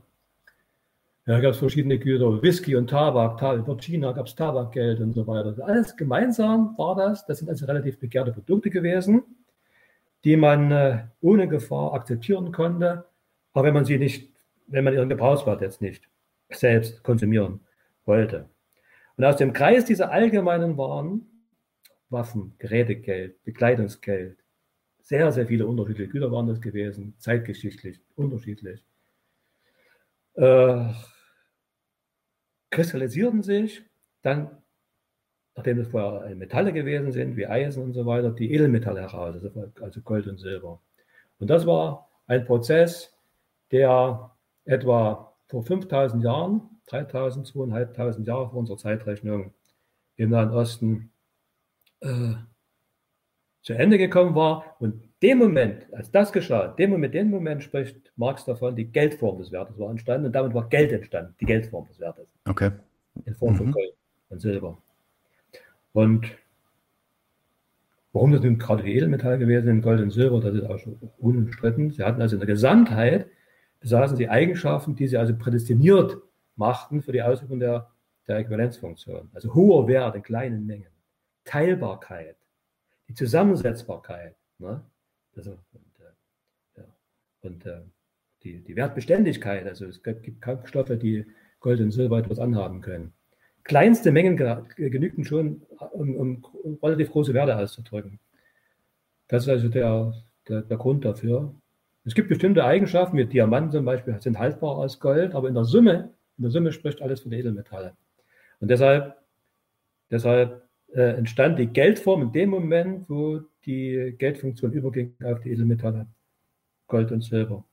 Es ist aber, der Gustav Kassel, schwedischer Ökonom beispielsweise, sagt, dass in äh, Europa, in Südeuropa, diese Ablösung, da war das allgemeine Äquivalent das Vieh, das Vieh, Pekuniär, Pecus, das Vieh ist auch sprachgeschichtlich also noch äh, nachweisbar, dass das Vieh mhm. allgemeines okay, Äquivalent war.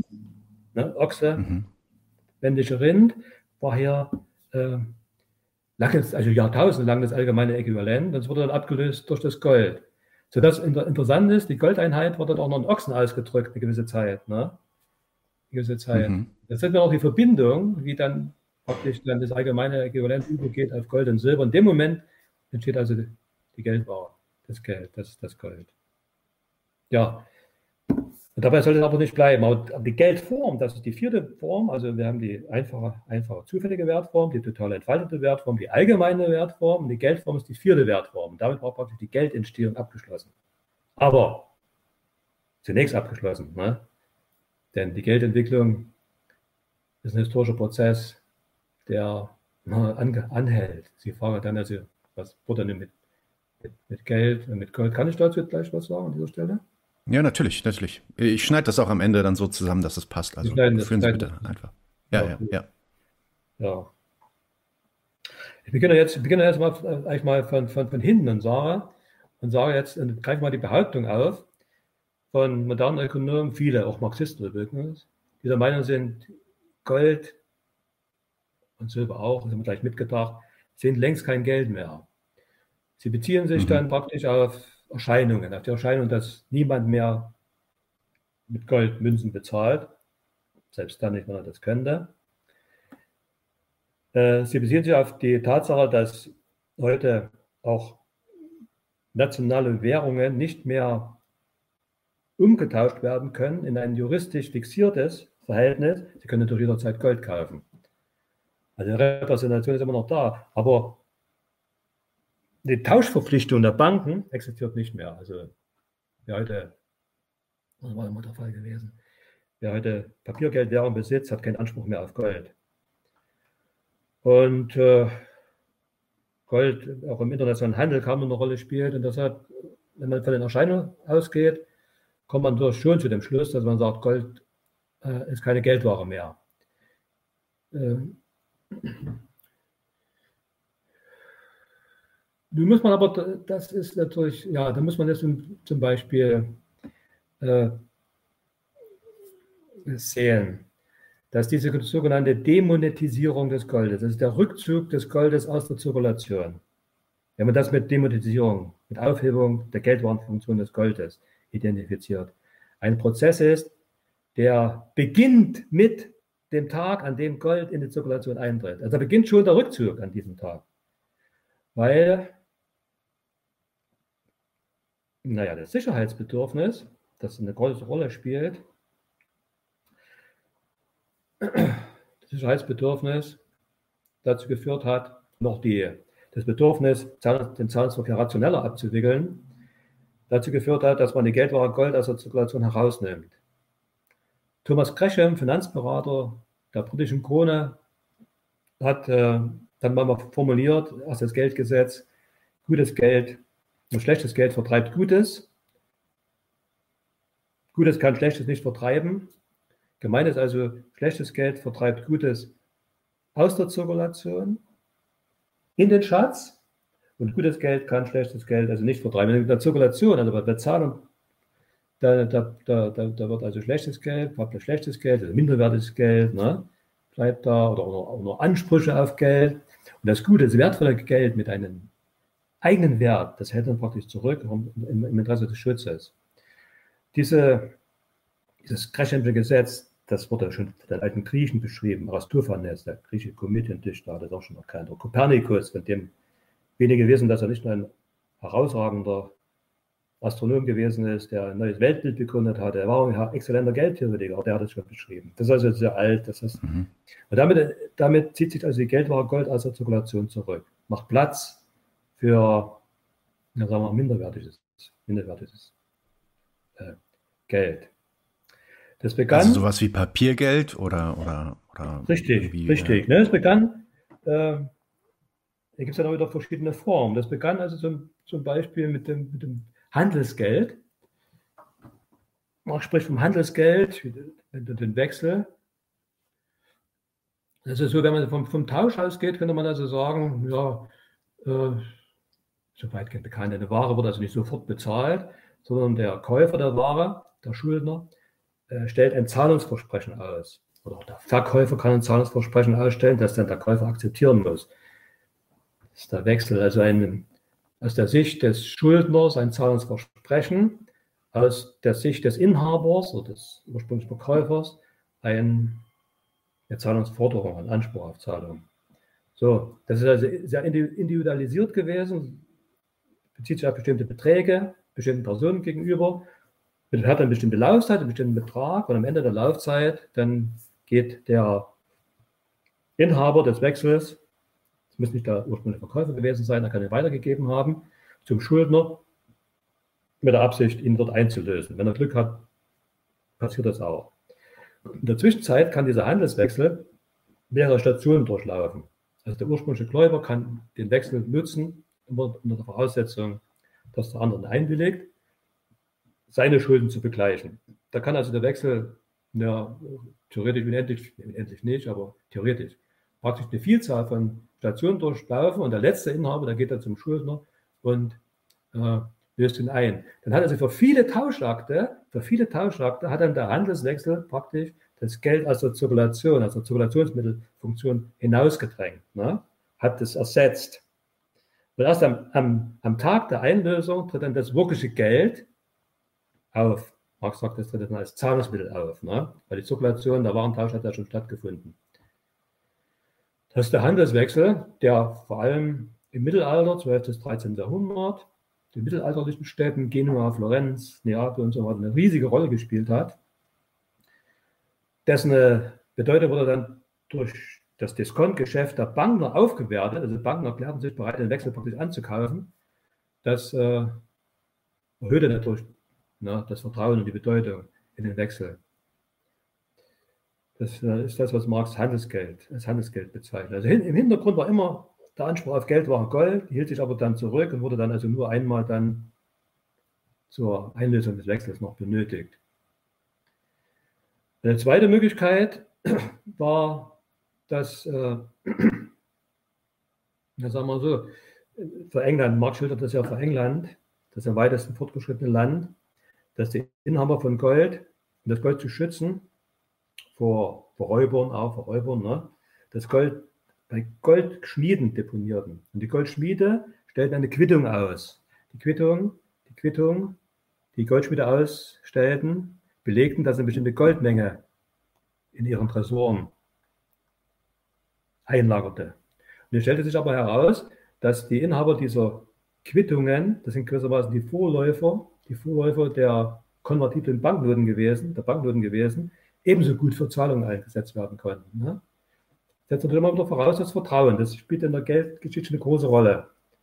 Also wir haben dann einen, einen, einen Verkäufer, der verkauft etwas. Und wenn der Verkäufer einwilligt, dass wir jetzt die Quittung ihm, ihm geben auf eine bestimmte Goldmenge statt das Gold, wenn er, das einwilligt, dann hätte in dem Moment also diese Quittung auf hinterlegbares Gold, die Geldware Gold auch verdrängt. Und so konnte er, so kam es dann praktisch, man könnte, könnte sagen, die, die, Goldschmiede waren quasi die ersten Banken. Ne? die ersten Banken entstanden dann praktisch die Banken. Ja. Ja, Papiergeld ist dann staatliches Papiergeld. Das wurde gleich mit Annahmezwang, Annahmezwang äh, emittiert. Und dann, äh, ja, der Stefan Krüger spricht dann Hybridgeld, wenn also Zentralbanknoten sich dann, Zentralbanknoten auch inkonvertibel werden, also nicht mehr umgetauscht werden können, dann ähneln sie eigentlich dem Papiergeld. Sie werden dann äh, akzeptiert oder müssen akzeptiert werden um Gläubiger-Schuldner-Verhältnisse aufzulösen. In dem Moment ist vielleicht nochmal wichtig, auf zwei ganz unterschiedliche Geldarten, die hier entstehen, aufmerksam zu machen. Unterschiede, die von den Ökonomen eigentlich beachtet werden, die aber zum Beispiel bei den Numismatikern kaum eine Rolle spielen. Man sagt Papiergeld, man sagt so Geld, Papiergeld, weil das Geld aus Papier besteht. Aber das ist eigentlich nicht das Entscheidende, sondern der ökonomische Unterschied besteht darin, dass Papiergeld, ich füge immer hinzu mit staatlichem An Annahmezwang, Geld ist, das man akzeptieren muss, wenn, äh, um, gläubige Schuldnerverhältnisse aufzulösen. Während das andere Geld, das ist das Kreditgeld. Kreditgeld ist Geld, das anderes Geld, anderes Geld fordert. Das ist zum Beispiel der Handels, Handelswechsel. Den muss man nicht annehmen als Verkäufer. Ich sage, nee, den Wechsel will ich nicht ah, habe da Bedenken, dass ich den einlösen kann, ich will richtiges Geld haben, Geld mal Gold haben. Ähnlich so mit den, mit den inkonvertiblen Banknoten, mit den Quittungen. Kann ich auch sagen, kann ich auslassen, kann ich ausschlagen, ich will wirklich Gold, Gold haben. Also sagen wir, der Unterschied zwischen Kreditgeld, gibt auch unterschiedliche Kreditgelddefinitionen, und Papiergeld mit Annahmezwang besteht darin, dass äh, Kreditgeld Gläubiger Schuldnerverhältnisse zum Ausdruck bringt, Gläubiger Schuldnerverhältnisse zum Ausdruck bringt, während Papiergeld mit Annahmezwang diese Gläubiger Schuldnerverhältnisse beendet, auflöst. Das ist ein ganz gravierender Unterschied. Modernes, modernes Kreditgeld ist zum Beispiel das Buch- und Giralgeld. Nur die Eintragung auf dem Konto oder einen belegten Speicherplatz. Sie müssen das nicht akzeptieren, aber man akzeptiert das, weil man weiß, es geht eben, ne, es funktioniert so. Aber eigentlich können Sie auch darauf bestehen, dass Ihnen statt einer Kontoeintragung das Bargeld ausgezahlt wird. Ne? Bargeld ist das gesetzliche Zahlungsmittel. Okay, werden wir mal etwas konkreter. Ich glaube, was heutzutage immer interessanter wird, ist das, was Marx ähm, in seinem dritten Band das Fiktive oder das Illusorische oder auch das illusorische Kapital nennt. Er meint damit zum Beispiel Staatseinleihen, Wertpapiere, ähm, Schuldpapiere wie Aktien und so weiter. Ähm, inwiefern spielt fiktives Kapital zum Beispiel angesichts der heutigen Niedrigzinspolitik der großen Zentralbanken wie der EZB und deren Anleihenaufkaufprogramm und der enormen Marktwertsteigerung von Aktien und Immobilien eine Rolle im gegenwärtigen Kapitalismus? Sehen wir, sehen wir da derzeit eine ungeheure oder sehen wir eigentlich überhaupt schon immer ähm, eine ungeheure spekulative Blasenbildung und äh, wie zentral wird dieses fiktive ähm, Kapital äh, im Kapitalismus dann? Manche sprechen auch von Finanzialisierung, dass, dass der, der monetäre Sektor immer größere Bedeutung gewinnt. Aktien, Anleihen, Wertpapiere. Zunächst muss man, mal, muss man mal sagen, dass Aktien, Wertpapiere kein, kein Geld sind. Es sind übrigens auch einige andere. Ne? Wenn, man, wenn ich also mit Aktien bezahle, mit Obligationen bezahle, Zahlungsfunktion wahrgenommen, könnte man von Geld reden. Aber im Prinzip ist es so, dass Aktien und Wertpapiere, auch das ist eigentlich kein fiktives Kapital. Seht auch manche so, Aktien, Wertpapiere, fiktives Kapital. Ich denke, das sind die Träger des fiktiven Kapitals. Fiktives vorgestelltes Kapital existiert aber in, in, dem, in dem Kursbetrag der Aktie zum Beispiel, ne? in, in einem Kurs. Also Sie haben eine mhm. Aktie, Nennwert, Nennwert zum Beispiel 100 oder 50 Euro. Dahinter steckt ein entsprechende, entsprechende Eigenkapital. Und der Börse bildet sich aufgrund der Dividenden, der Dividendenerwartung des Zinses ein Kurs von 500, dann ist das fiktiv. Dann ist der, das, der Kurswert, das ist das fiktive Kapital. Ja, okay, das ist verstehe. Klar, wenn, bitte? Ja. Ja, ja wenn, verstehe, danke. Ja. Wenn man jetzt, wenn man jetzt also glaubt, Hinweise zu haben, dass die Kurse steigen werden, weil bestimmte Informationen also kursieren, oder weil man einfach jetzt im Herden, Herdentrieb erlegen ist und sagen, das machen alle so, die kaufen. Also wenn sie kaufen, denken sie, sie kaufen, weil etwas steigt, dann kauft man auch und dann steigt das eben. Dann, äh, dann kommt das als praktisch zur Blasenbildung. Und dann wird das jetzt aufgebauscht, dann nimmt etwas eine Größenordnung an, die also wirklich nur effektiv existiert. wenn man dann eine Sache wieder, wieder Angst bekommt und glaubt, das könnte nicht weiter steigen und dann beginnt die ersten zu verkaufen und man merkt, ja, Profis beginnen zu verkaufen, dann verkaufen gleich mehrere, wenn mehrere verkaufen, verkaufen alle und dann brechen dann die Kurse wieder nach unten, dann platzen also die Blasen. Zum Zusammenhang, zum Zusammenhang güterwirtschaftlicher Sektor. Also die meisten sagen Realwirtschaft und Geld, geldwirtschaftlicher Sektor, was begrifflich meines Erachtens auch nicht ganz ähm, der Sache ähm, gerecht wird.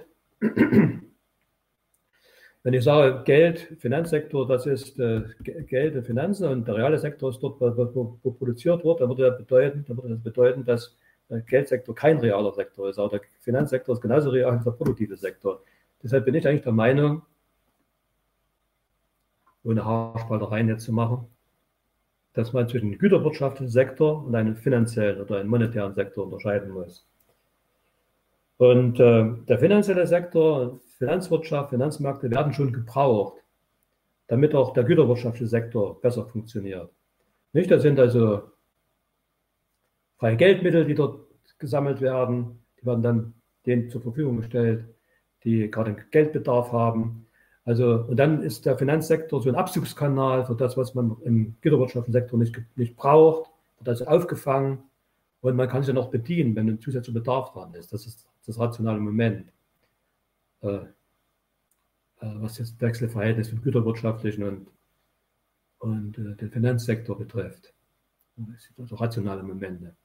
Also ich bin der Meinung, viele sind der Meinung, aufgrund dieser Turbulenzen, die es gibt auf dem güterwirtschaftlichen Sektor, man müsste, den, man müsste die finanzwirtschaftlichen, die, Finanz, die Finanzmärkte abschaffen. Ne? Das ist natürlich nicht, nicht richtig.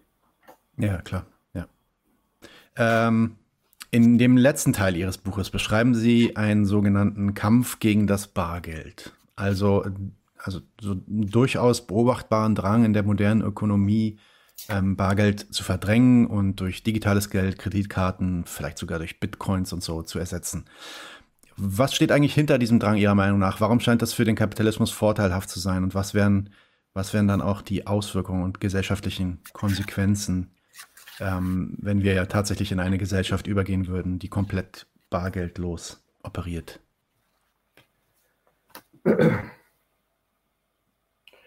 Na, ich sage einfach mal, dass der technische Fortschritt äh, und äh, die Weichen sind also gestellt, dass wir äh, ohne Bargeld auskommen. Es gibt auch schon entsprechende EU-Entscheidungen darüber, obwohl man das jetzt nicht will. Das, das soll jetzt kein Verbot sein. Man will jetzt das Bargeld nicht verbieten, wie man das Rauchen oder Kneipe verboten hat. Aber die Prozesse laufen alle darauf hinaus. Die technische Entwicklung macht das auch möglich. Letztendlich waren sie immer in der, in der kapitalistischen Entwicklung waren sie immer, immer dieselben Gründe, die Veränderungen ausgelöst haben. Es ist Kostensparen. Kostensparen heißt Profite, Gewinne erhöhen, Sicherheit, Bequemlichkeit, Rationalität. Und das äh, wird natürlich durch, die technische, durch den technischen Fortschritt jetzt äh, in der Tat ermöglicht. Meine, Bargeld ist ja relativ teuer. Gucken wir mal, was das für Personalkosten erfordert. Ne? Man muss Bargeld sammeln, man muss es prüfen, man muss es sortieren, muss es austragen, muss wieder einsammeln. Da, da kommen dann schon Milliarden, Milliarden an, an, Kosten zu und die kann man natürlich alle sparen, wenn es ohne Bargeld gemacht wird. Und technisch ist das halt auch möglich. Und es ist übrigens auch angenehm für die Zahlenden, ne? mit Karten zu, mit Karten, mit Geldkarten, mit Kreditkarten und so weiter. Das gab es eigentlich ja, schon lange ja. zu zahlen. Und selbst zu Marx-Zeiten war es so, dass die Mehrzahl der kommerziellen, kommerziellen Zahlungen unbar abgewickelt worden ist. Also fast bis 90 Prozent schon zu Marx-Zeiten. Die Geldware Gold brauchte man eigentlich nur noch im internationalen Handel, Handel die Salden im internationalen Handel auszugleichen. Für den Binnenhandel war das gar nicht mal notwendig. Ne? Das hat einfach etwas zu tun mit Sicherheit, kostensparend und so weiter, Rationalität. Das, wird, das ist erlebt natürlich jetzt mit Smartphones, mit Handys, mit digitaler Technik äh, eine neue Stufe der Entwicklung. Lässt sich auch nicht verhindern. Probleme, Probleme dabei sind natürlich äh, ja, einmal ja, ist das Problem des Datenschutzes. Na, man kann dann also alles, auch heute teilweise schon gemacht, man kann alles dann, so vieles dann praktisch nachverfolgen, überwachen. Überwachungsstaat, Dostoevsky hat nochmal gesagt, hat gesagt, Geld, er meint, das ist Bargeld, das ist Freiheit, weil das, was man mit Bargeld macht, das kann man, das kann man ja nicht äh, überprüfen, nachverfolgen, kann man das auch. Ne? Mit, äh, mit digitalem Geld kann man dann äh, also feststellen, wofür, für welche, für welche Zwecke die einzelnen Geldinhaber ihr Geld eingesetzt haben. Das ist natürlich zumindest unangenehm. Äh, es gibt also Ökonomen, die sind äh, dafür, das Bargeld äh, nicht nur aus Kostengründen abzuschaffen, sind auch dafür, es abzuschaffen, weil das Voraussetzung ist für eine Niedrigzinspolitik. Rockcroft, Amerikaner zum Beispiel. Denn solange Vermögensbesitzer auf die Geldform des Vermögens zurückgreifen können, können sie eine Niedrigzinspolitik praktisch unterlaufen. Ne? lassen wir also praktisch dann das Bargeld geben und bezahlen mit Bargeld. Wenn es kein, wenn es kein Bargeld mehr gibt, geht das nicht. Da haben wir eine Niedrigzinspolitik. Und eine Niedrigzinspolitik wäre dann wiederum Voraussetzung dafür, dass man, naja, die Geldinhaber zur Ausgabe ihres Geldes anregt, die konsumieren, investieren dann und das wäre dann günstig für das Wirtschaftswachstum, das wäre wieder insgesamt günstig. Wobei ich eben dann noch große Probleme habe, das zu akzeptieren, denn in einer Überschussgesellschaft, wo ohnehin schon Überschüsse produziert werden, noch mehr Wachstum zu generieren, bedeutet das ja immer nur noch, noch mehr Überschüsse zu, zu produzieren, die wieder vernichtet werden. Das ist ein, ein Irrsinn, der dann kaum noch zu überbieten ist. Also das ist die Frage, ob, ob man eine Niedrigzinspolitik dann eigentlich braucht. Ne? Naja. Ja.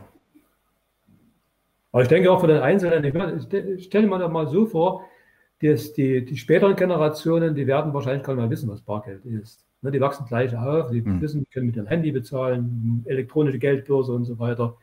Finden da noch Gefallen, es ist also sehr einfach, sehr leicht zu bedienen und so weiter. Ne? Das wird dann mal Normalität werden. Das ist jetzt eine gut Prognosen. Sind also Aussagen, die sich in der Regel als falsch erweisen. Vielleicht diese auch. Aber Also. Das wäre das wär auch meine, meine abschließende Frage gewesen, also äh, wie Sie, wie Sie sich vorstellen, dass sich unser Geldsystem in der Zukunft entwickelt und welche Herausforderungen damit dann auch einhergehen für die vor allem halt wir ähm, antikapitalistische Linke dann auch vertreten sollten, um diesen Entwicklungen die Stirn zu bieten. Ähm, wollen Sie da vielleicht nochmal äh, zum Abschluss ein bisschen ähm, äh, prognostizieren? Prognostizieren, ja. Gut, wenn die Prognosen dann also eintreten, dann, dann lebe ich dann sowieso nicht mehr. Also es geht keine große Gefahr ein, so eine, so eine Aussage über die Zukunft zu wagen.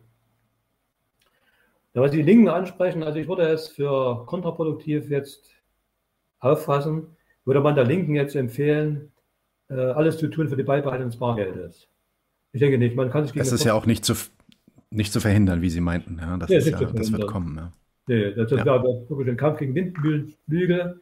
Alles, was kommt, jeder Fortschritt hat positive und negative Seiten, war immer schon so gewesen, wird auch diesmal so sein. Beim Bargeld, ja, worauf muss man aufpassen beim Bargeld? Beim Bargeldverlust, bei der Bargeldverdrängung, bei unbaren Zahlungen, was also sehr, sehr angenehm ist. Also wenn Sie jetzt, sagen wir mal, mit einem Handy alles bezahlen können und so weiter, ist das sehr, sehr, sehr angenehm. Alles bezahlen können, einen Bäcker, Bäcker bestellen können, alles mit Handy das ist das, ist das schon gut, als, als, als ständig mit, mit Bargeld, mit Bargeld umherzuziehen. Übrigens äh, mit der Verdrängung der Geld war Gold, fällt mir jetzt gerade noch ein. Das, das, dem, dem Prinzip nach war das immer schon der Fall gewesen. Immer schon der, Fall gewesen. Als Goethe, Johann Wolf Goethe, seine zweite Italienreise macht, machte, ich glaube, das war 1786 bis 88, die hat jetzt 7000 Taler gekostet. Da hätte also jetzt, wenn er die 7000 Taler mitgenommen hätte, hätte er drei Säcke Zentner, drei Säcke Zentner, drei Zentner Säcke Geld mitzuschleppen müssen. Ne? Also, das ist jetzt, wenn man jetzt halt auf das Bargeld verzichtet, also auch schon ziemlich angenehm. Insofern, insofern ist, ist diese Bargeldverdrängung eigentlich ein, also kein, verstehe ich Sie richtig, dass Sie das dann eigentlich als einen andauernden Prozess äh, verstehen, der eigentlich dann auch schon mit der Goldverdrängung ähm, angefangen hat? Man kann jetzt also die historischen, solche historischen äh, Posten kann man durchaus einrahmen. Ne? Das ist also, wenn man das, hm. wenn man das lange, lange Zeit betrachtet, wir hatten jetzt am, am Anfang waren es wirklich Waren. Es war die Geldware, Gold und eine Ware mit eigenen Wert, mit hohem Wert. Und dann äh, wurde immer mehr verdrängt. Dann waren Zeichen, Zeichen reichten, die, die, die Zettelchen reichten, dann sind es Symbole, die reichen, also nur Zahlen oder, oder bestimmte Eintragungen. Dateneintragung auf Computern, Symbole, die reichen eigentlich, um die Geldfunktion dann wahrzunehmen. Und das ist ein Prozess, der anhält. Insofern könnte man die Bargeldverdrängung in diesem großen historischen Prozess durchaus einordnen. Ja, ja. Naja, ich würde sagen, äh, man muss jetzt aufpassen auf den Datenschutz. Datenschutz, über den wird auch heute viel gesprochen, obwohl er nie eingehalten wird. Datenschutz, Rechtssicherheit, Rechtssicherheit. Äh, es muss also sicher sein, dass man jederzeit, wenn man will, zum Beispiel eben auch dieses digitale Geld, digitale Euro, digitales Zentralbankgeld wird kommen, äh, im Buchgeld dann wieder umtauschen kann. Da muss eine Rechtssicherheit geben. Na. Also darin sehe ich so mindestens die, die Aufgaben, die im Zusammenhang mit der Verdrängung des Bargeldes auf, auf uns, auf die Menschen zukommen.